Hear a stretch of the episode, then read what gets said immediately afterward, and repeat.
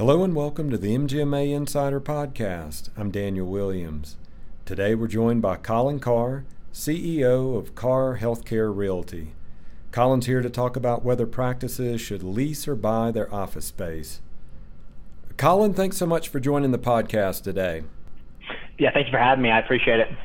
Now, you've got a unique background. You've carved out sort of a specialty in healthcare real estate. How did that come about? So I have uh, an interesting path to healthcare real estate. I started managing apartment complexes when I was 19. I got my broker's license and started doing uh, site selection and negotiations when I was 23. I started uh, primarily in retail, working for large retailers like uh, Walmart, Wendy's, people like that. Um, after a couple years, I started doing uh, industrial and and getting more into office space.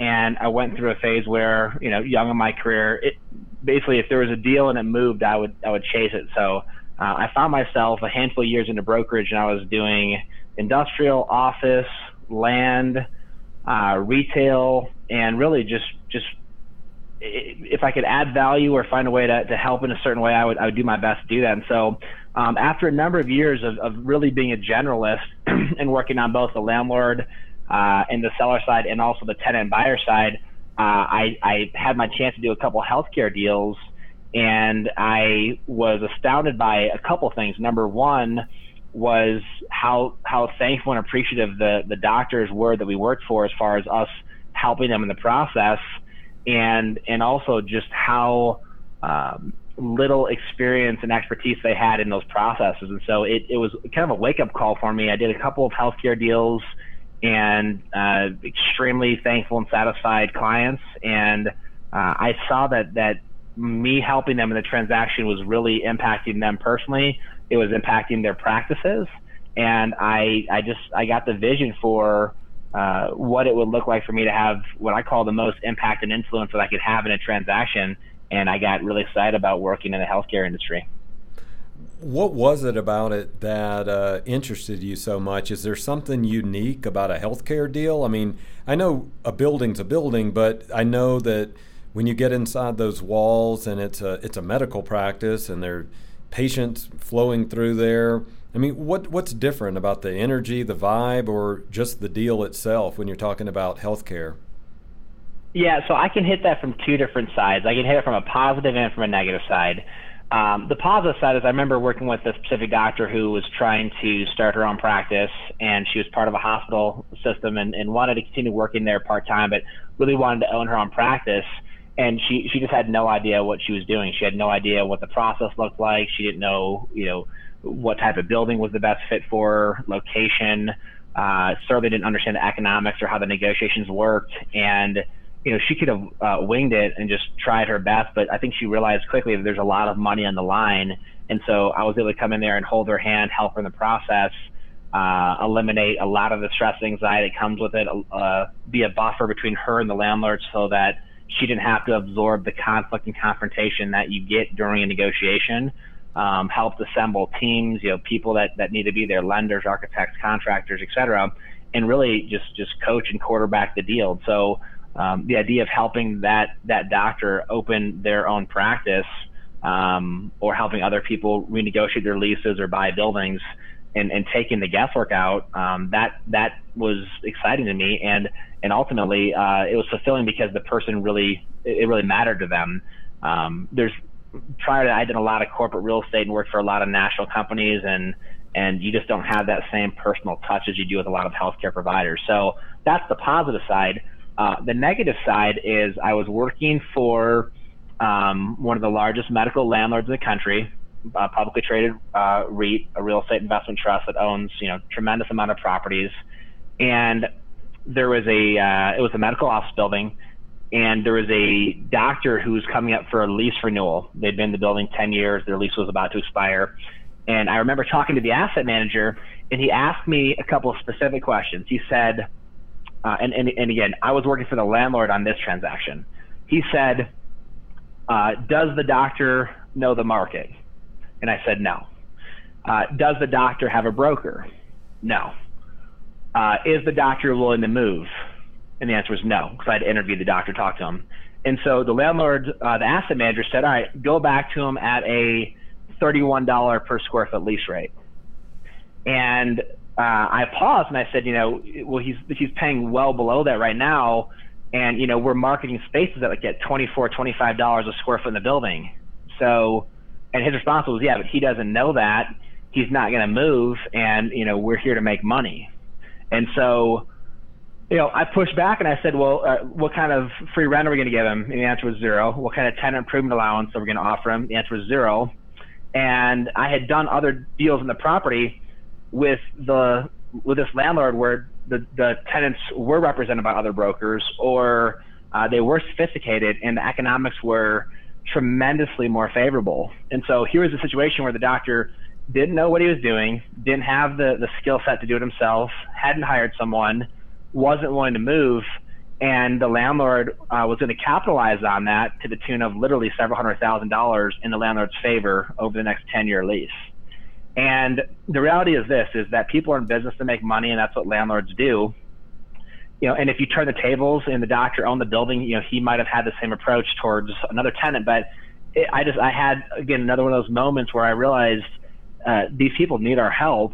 And uh, if they're if they're not getting fair deals or, or, or, favorable deals, that impacts the staff they can hire. It impacts uh, the quality of care they provide. It impacts the type of buildings they can be located in. And, and ultimately, it, it hurts the doctor as well and it creates additional stress uh, and pain points that shouldn't be there. So I just I had one of those moments where I just realized, look, uh, everyone deserves to, to have their shot at making the best deal possible. Uh, but I just I felt that the doctor that doctor was uh, was compromised and was exposed. And I, I don't want to call it like a like a justice or a righteousness cause, but for me personally, it was a situation where I, I just I made the decision. Uh, I'm gonna I'm gonna go to the other side of the table and I'm gonna help the doctors get the deals that they should be getting. And so over the next couple months, I basically wound down all my landlord work and all my other types of deals that I was working on, industrial, retail, et cetera and I decided to go 100% healthcare, and I decided to go 100% on the the doctor side for tenants and buyers. What's that done to your business? I mean, is is that helpful to have that kind of focus and specialty, um, as opposed to being that generalist who just will turn any deal that's out there? Absolutely. I mean, it's really no different. I mean, a lot of the medical providers they they get this clearly. So you know, you have family practice and internal medicine, and you have people that can help diagnose and then send you to the right specialist. But the bottom line is, if you need a hip replacement, uh, you know, you're, you're not going to the family practice doctor for that. You know, if you've got, you know, if, if you need dialysis, like you're, you're not going to a chiropractor. And so there, there's a lot of real estate brokers that try to be all things to all people or touch any deal. And I was one of those real estate brokers for a long time and that works to an extent as far as yes, you can get deals done, and yes, you can help people lease spaces, but ultimately, it's not the same level of expertise that that someone's looking for. And and I, I don't want to, you know, equate a real estate transaction to a hip replacement, but here's the bottom line. Uh, depending on the size of space, depending on the, the, the part of the country you're in, you mess up a commercial real estate transaction by even a little bit, and I mean that could be several hundred thousand dollars in increased rent payments or lost concessions, you know, over a five or 10 year period of time. So, you know, the doctor's on a, you know, a 15, 20% profit margin. They sign a bad lease. They overpay by 200, $300,000. You know, that's easily be a million to a million three or million five of additional production that they have to, to produce to pay the bills on that mistake. So, um, the idea of a, of a real estate agent being focused and having the expertise on just the healthcare side and not working for any landlords or sellers, not having any conflicts of interest, uh, that can move the needle for the doctors uh, hundreds of thousands of dollars on a on a transaction. And when they understand how much is at stake, uh, they want an advocate who is going to take the best care of them possible. And so it, has been very attractive for uh, healthcare providers to know that somebody's focused just on their world and their fiduciary is just to them. Mm-hmm. Now, you know the saying, like most people do, that real estate is all location, location, location. When we're talking about healthcare space, how does that play into it? When, when you're helping guide somebody, whether it's for a purchase or a lease, what is the role that location is playing in that decision? So, location plays a, a major role in the success of many practices. Um, I would I would tweak that a little bit. Uh, there, there's certain uses and certain types of uh, practices that location is is paramount, but I would change it to negotiation, negotiation, negotiation.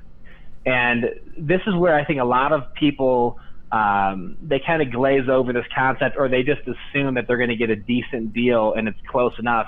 And this is where people don't understand the, the true economic fallout of a bad negotiation. And so you get a you get a doctor that's in you know you know 5,000 square feet, and if they sign a lease, and let's say that lease is even a couple dollars per square foot higher than it should have been, like it's you know three four dollars a square foot, well that's that's fifteen twenty thousand dollars per year in additional rent they didn't have to pay if it was done properly. You take that over 10 years, it's 150, 200,000 dollars uh, in additional rent, and then you got to produce enough to have money left over to pay that bill. And then you start looking at concepts like you know free rent and build out periods and annual increases and tenant improvement allowances and concepts like that. And it's really easy for you know an unsophisticated or uneducated healthcare provider just to assume they're getting a decent deal and have it cost them literally hundreds of thousands of dollars.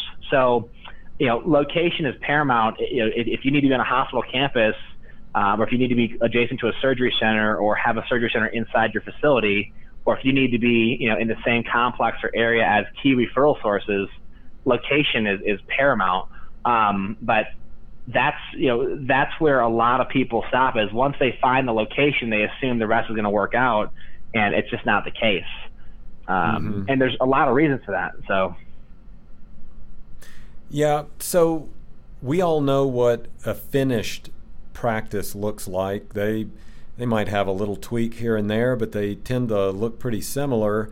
Um, when you're out there finding space for someone, whether it is for a purchase or for a lease, are you only looking at other existing practices, or can you turn a McDonald's into a medical practice? I know that's an extreme example, but are there other office spaces that can be custom fit and customized to then become a medical practice, or do they need to be, you know, kind of stay in their lane?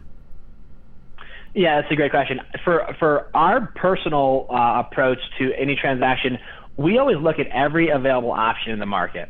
So we'll certainly look at, at, at spaces that were formerly a medical or healthcare practice but a lot of times people moved out of those because they weren't a fit anymore, and sometimes they moved out because they needed a larger space. But a lot of times they they move out because it's not the quality, or it's not the design or layout or ergonomics. So we'll certainly look at those spaces, but but our approach to the market is that you know a healthcare provider needs to look at all their options. They need to look at everything that's that's existing and is already built out, but they also need to look at at you know other spaces that they could build out and customize for their personal use. Um, and the same really goes for, for whether they should lease or own. Um, we, we always encourage our clients, like, don't make the decision before you've seen the market. Don't decide that you only want to lease if there could be a phenomenal opportunity for you to purchase that could cost you less effectively than leasing and after 20 years could yield you an asset that was worth millions of dollars that you wouldn't have had if you only leased. And so we tell our clients and really anyone we talk to is go to the market, you know, obviously have someone take you to the market who's qualified and has the expertise, but go to the market, look at all your options, built out or shell space or new buildings, uh, existing or second generation, and then also look at look at lease versus purchase. Depending on the use, you might look at some retail options. If you're in urgent care, if your uh, certain practices make sense to go into retail, other ones make more sense in office, but um, don't don't make the decision prior to you going and seeing what's available and really, if someone does a, a good, efficient job taking you to the market, I mean, you shouldn't have to invest more than an hour and a half, two hours to see every option available to you that's been pre-qualified, predetermined, um, and, and, evaluated to where you're not looking at options that don't make sense. Mm-hmm. Now, healthcare professionals are extremely busy. Uh, there's burnout, there's staffing issues, there's issues with technology, patient engagement. But what you're saying is there's something else they have to think about too, and that's real estate.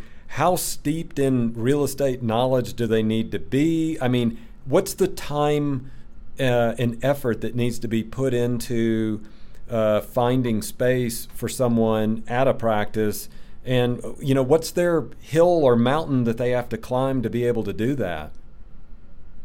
Well, th- there's basically two options for these guys.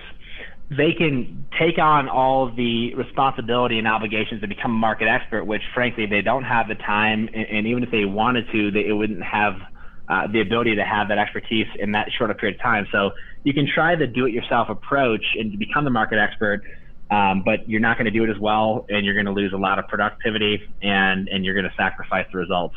The the alternative method is you hire someone uh, who is an expert in commercial real estate, who understands the healthcare industry, and then that person takes on the the lion's share of the work. If that's done and that process is followed, the the doctor or the office administrator's uh, uh, involvement should just be just getting educated enough to where they can make an informed decision. And so that would be literally could be uh, you know an hour and a half, two hour property tour, the top options and then evaluating, you know, comparison spreadsheets that compare the properties to each other when you start negotiating with multiple owners, and then ultimately choosing the right property, and then you move forward with key vendors such as architects or contractors. But if it's done right, I mean, the idea is to, to, to limit the healthcare provider's time to only a couple hours uh, in the beginning of a transaction, and then only as needed later on to facilitate that transaction. It's the whole idea of hiring someone to do it for you so that you don't waste your valuable time during that process. Right, but there's still that that uh, question that needs to be answered, and it's the one you've posed: Do you purchase it or do you lease it? And what are the factors that weigh on making that decision? Absolutely. So uh, we talk to our clients and tell them, look, there, there's two sides of making a decision for a property. There's the economic side of the transaction. What do the numbers say? And then there's there's the emotional or personal side, which is just what do you like, what do you want, you know, what makes the most sense. Because you could have a property that makes a ton of sense financially, but if you don't like the building or location, it, it's not where you should go. And ultimately, uh, or alternatively, you can have the scenario where you love the location, but if you can't afford it, that's not the right location. So um, really, uh, we start with economics because that usually makes or breaks a scenario. Doesn't matter how much you like a property if you can't afford it or it's too expensive or you can't get financing. So we start with economics, and every property should be evaluated um, based upon what it costs to lease or own, and then you've got to you got to go beyond just running like a mortgage calculator. You've got to look at what are the tax deductions to owning? What does the depreciation look like? What does the appreciation look like? Um, what's my exit strategy if I were to purchase this property? And, and you've got to look at it from an economic perspective. So if you, someone was considering purchasing versus leasing, um, first is it comes down to what's available and what are your options. What are your purchase options? What are your lease options? Then you've got to actually fully negotiate those proposals and those, those deals because you've got to know what it actually costs. You can't just go off an asking rate or a face rate. You've got to go beyond that and actually say, what does the deal look like if we were fully negotiated and we could proceed with uh, with with actually moving forward the property. Once you have those numbers, then you can do a comparison as far as purchase versus lease. What's the true cost of owning versus leasing when you factor in principal paydown, tax deductions, depreciation, appreciation, etc. And then you should be able to get to a place where you can look at a, a detailed comparison that your agent puts together for you, and you can say this makes a lot more sense financially for me once you hit that level, then it becomes all right. Where do I want to go emotionally or personally? Which property do I want to see, do I want to be in for the next 10, 15, 20 years? And so it's got to be a combination of the numbers have to work, but you also have to emotionally or or personally want to be there as well and believe it's the best location or property for your practice. Hmm.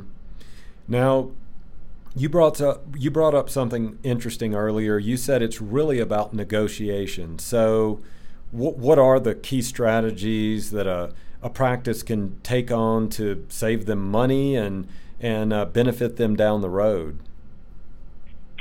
So uh, one of the number one mistakes that that people make during any negotiation is they don't know all their options. They they find an option or they hear about an option and then they proceed with that option or that property full speed ahead but they don't have anything to compare it to, or or they think they have something to compare it to, but they don't have accurate information. And so, you know, an initial key strategy for negotiating successfully is you need to negotiate with multiple properties and multiple owners. And and uh, another mistake that that a lot of healthcare providers make is it is a tight knit community. There's a lot of synergy with practices, referring patients, with with colleagues knowing each other. And so a lot of times they'll ask each other, well, what are you paying or what did you get? But that's not usually a good benchmark because if they negotiated an inferior deal or they have a bad lease rate and they think it's decent, they're basically perpetuating the idea of a bad deal being market, and that's not the case. So if you negotiate with multiple landlords or multiple sellers and you go multiple rounds of negotiations before you get to best and final, and then you compare those best and final terms to each other, that gives you a benchmark for, you know, should you be receiving a lease rate of, you know, of $28 a square foot or $32 per square foot? Is is nine months free rent market or is five months free rent market? Is it is a tenant improvement allowance of $50 a square foot? Is that good, or is it really should it really be $65 a square foot? And if you don't have uh, bona fide offers that you have have gone through the process of getting through negotiations, if you don't have those in hand, you're really you're really guessing. It's again trying to go buy something, even just a commodity, but not having anything to compare it to. Is it, is it a good price? Is it a fair price? Can you get it better somewhere else? Um, you know what what is the right deal for you? And if you're only negotiating with one landlord or one property, or you don't have good market intel and good market data, you're really at a disadvantage. I mean, the, the landlords they take the time and energy to have their their uh, employees, their staff, their property managers, their brokers, consultants. Those guys survey the market. They know what other people are offering. They know what's a good deal, what's an aggressive deal, and so they have a huge advantage on the doctor, healthcare provider, if that doctor, healthcare provider is not educated. And that gets back to the idea of can the doctor really do it themselves properly? And the answer is typically no. Mm-hmm. Now, let's look at it from the, we talked about customizing the space. Let's say you bought or leased uh, an existing practice, but you need to customize it. Uh, just to give people an idea, what's that going to entail? I mean, what's the time frame? What's the what's the cost to build it out to fit what you need? Absolutely. So really, that's that's uh, one of two answers. Sometimes, if the space was already healthcare or if it was already in a format that would work for you, if you can get away with just cosmetic upgrades, like let's say carpet and flooring, paint, ceiling tiles, lights, concepts like that, those don't require you to pull a, a building permit in most jurisdictions. And so, if it's cosmetic in nature, just let's call it the you know the four the four walls, the floor and ceiling those are concepts that can typically get addressed within several weeks. You could you could potentially get it done as soon as a week or two three weeks, and those are quick and those are easy. And typically, an architect or a, or a a smaller contractor could help you make those adjustments quickly. If the space requires renovation to where you're moving walls, adjusting plumbing, uh, adjusting electrical, or you're doing a full build out, in those scenarios, you've got to get an architect involved who can help design the space they will then engage and bring in an engineer as well that will help you with mechanical, electrical, and plumbing uh, components. And then the two of those uh, groups, they'll put together uh, what's typically referred to as the construction documents. And those are the two foot by three foot blueprints that can be 40 to 100 pages long. And those have every aspect and detail of the space that's going to get built out. At that point, that gets submitted to building departments. They approve them or ask for adjustments. And then once you receive the go ahead, the contractor can start building out the space. So the components are, or the partners are architects who bring in the engineers and then, and then going through the permitting process. And then the contractor can then build out what was designed and spec. And some, sometimes that is one group that has everything architect, engineers, and contractors all in one company in house. And then other uh, other areas or other parts of the country, it's more common to have that be three separate individual parties that each do their part. And so, whereas cosmetic upgrades could take, you know, one, two, three weeks potentially. Uh, if you're doing a, a, larger renovation, that could take uh, three or four months just to do the build out and to actually improve the space. But you could end up with another two or three months prior to that with the design and with the permitting process. So uh, small small cosmetic upgrades within a couple weeks, if it's a full build out or a major renovation, that could take uh, on the short end of things five six months, or it could take up to eight or nine months, depending on the jurisdiction and and how busy the people are that are working on the project. Mm-hmm.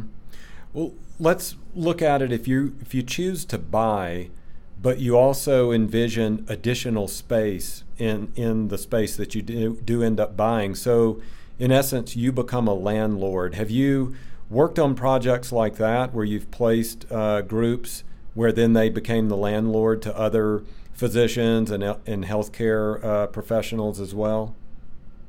Absolutely. Yeah, we help a lot of clients buy real estate uh, that has additional space left over that they uh, envision maybe growing into in the future, or they want to have that extra space as just a nice investment for uh, an additional revenue stream or asset.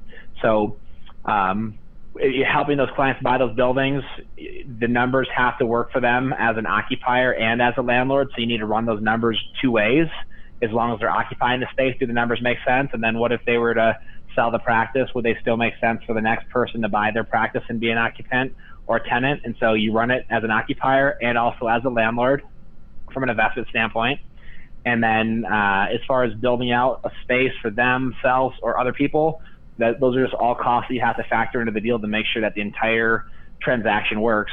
And again, that's another area that a lot of healthcare providers make mistakes is that you know they go to run the numbers to buy a building and all they do is run the mortgage but they don't run the operation costs or the ongoing capital expenditures that are needed. They don't run the numbers with with the taxes, insurance, the property management, the maintenance, or the additional leasing costs or, or occupancy costs for future tenants to be in the building. What does it cost to do a lease transaction with a new tenant if you have to, you know, help them build up the space or or, or pay for a transaction? So it's important to understand all the costs that are involved in a deal.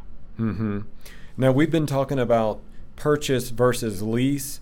Um, two of the doctors that I've I've had, had as my doctors in the past, I've both watched them over the years actually buy land and then develop uh, new buildings and then put their space there. Have you have you worked with that at all? The development side of it. Absolutely. Yep. Oftentimes, uh, what the doctors want is not available, and uh, we've had that. Uh, we had that. We have that every day. So we help you know hundreds of people every year buy land to build their own building because uh, sometimes it, it's a custom layout or they have to have specific attributes to the building that aren't there, or a lot of times there's just nothing available. I mean, for instance, in, in this market right now, we're, you know, we're in middle of 2019. It's one of the most competitive real estate markets that, that anyone's ever seen. So you have a lower inventory of available properties for sale or for lease in those situations, if the doctor wants to own and there's nothing available for them to buy for an existing building, then your only option then is to go find land. And that can be a phenomenal situation. I mean, I, I'm, I'm looking out my window right now in South Denver and I can, I'm looking down the road and we had a, a large fertility clinic that needed a very specific uh, uh, layout, specific entrance, and they had to have a lot of requirements of no, no other tenants touching their space, their building, um, just from just the way they wanted to run their practice. And so, you know, find a 15,000 square foot building that was exactly the way they wanted and the exact location was very challenging. So in that scenario, uh, finding a nice piece of ground uh, in a great location with great access uh, that was able to be customized the way they wanted, that was the perfect solution for them, and that's that was the right transaction. So buying land, building or developing your own property or building uh, is a great solution for a lot of people. Mm-hmm. Uh, if you want 2,000 square feet, that's maybe not the right transaction because you're not going to have enough of an economy of scale. That's that'd be the equivalent of trying to build like a 500 foot house, if you will. It just doesn't quite make sense numbers wise. But uh, if it's the right square footage, the right location, and you can buy the ground at the right price, that's ultimately what determines it. And really, you know, when people say, "Well, does it make sense for me to buy a piece of ground and build my own building?" Uh, usually, the defining factor is how much the ground costs. I mean, what it costs to build a building and to build the interior aspects of the building, those are pretty standard costs. They adjust per market, but those are pretty pretty straightforward. Usually, what makes or breaks a project is what is the ground cost and what does it cost to finish that property or to improve the land. And so uh, that's that's kind of the make or break when it comes to that aspect. Mm-hmm. Well, we've covered a lot of topics, a lot of areas of real estate here What are some final thoughts, some final best practices that you'd advise a practice who may be considering they they they know they need to move, maybe they've outgrown their current space, but they've got all of these options here we've been talking about. So what do they do now? How do they put up pen to paper, put all this uh, you know on a on a table and discuss it and come up with a decision? Absolutely. So uh, I would give a, a, couple of pieces of information to hopefully, uh, hopefully, you know, just make sure people are are really paying attention to what's at stake. Um, the first thing I tell people is uh, a lot of people think with a lease renewal that you can't renegotiate terms or that you're not going to get as good of terms as if you were a new tenant, and that's not correct. So the first thing I'd say is don't miss a huge opportunity to improve yourself financially during a lease renewal just because you're already in a building number one. Number two, uh, make sure that you understand all your options. Uh, you need to look at options to lease and you need to look at options to purchase. Um, uh, number three, in order to make the best decision or actually to really capitalize, you've got to have market information and intel. And if you're trying to do that part time or, or, or, moonlighting there, you're going to have a, a hard time really capitalizing on the opportunity. So ultimately, those concepts come down to it makes the most sense to hire an expert representation uh, who can help you in the process. Mm-hmm. And there's a lot, a lot of times there's a misnomer there that, well, you know, I want to try to save money, but the the mistake in that approach is is that when you're looking as a tenant or buyer, if you're a healthcare provider, you don't determine what commissions get paid. The landlord or, seller already determined that. So a lot of times people get the idea of well, it's kind of like a for sale by owner I'll just do it myself. But the reality is, you're not the owner. And so, if the owner's already decided to pay commissions to two brokers, and you show up and try to do a transaction by yourself, the listing agent gets two commissions. They get a double commission. So you find a lot of healthcare providers trying to be cheap or trying to save money or thinking that they're being savvy by the I'll do it myself approach. And what happens is they're doing the job of somebody else, yet they're not getting paid for it, and then they get inferior terms. So my, my biggest piece of advice for people is is hire representation that can help you with the process. Just like patients come to you to help diagnose what's actually happening or to make sure that you're not missing something that's life threatening or life changing, uh, or that would just be a wellness or overall improvement. Like you rely upon patients to come to you because you are the expert and you can dramatically improve their life. It's the same approach. Don't try to have the patient be the doctor. Understand the roles. When it comes to real estate, hire someone who's qualified, who has your interests in mind, who has a fiduciary to you, who will help you maximize the opportunity to save the most amount of money possible. And then they will walk you through these options. They'll tell you if this property makes more sense, if you can get a better deal over here, if if, if buying land and building is, is one of your top options. But they'll protect you from just just really obvious mistakes and, and also they'll protect you from some of the more hidden pitfalls. But ultimately they're going to have your interest in mind and help you capitalize on the transaction and if they do that, they're going to save you what's usually minimum tens of thousands, but a lot of times it's literally hundreds of thousands of dollars. So, in, in one statement, I would say hire expert representation that will make sure that you capitalize on the opportunity. Mm-hmm. Colin, thanks so much for joining us and sharing these insights today about healthcare real estate. Absolutely, yeah, it's been a pleasure, and um, just just thankful to have the chance to help healthcare providers uh, get the information that they need to be as successful as possible. Thanks again to Colin Carr. If you're interested in learning more on healthcare real estate or hear Colin speak live, you can join us at MGMA's annual conference, October 13th through 16th in New Orleans. Registration is now open. For more information and to register, visit mgma.com slash bigeasy. Thanks again for being an MGMA Insider. I'm Daniel Williams.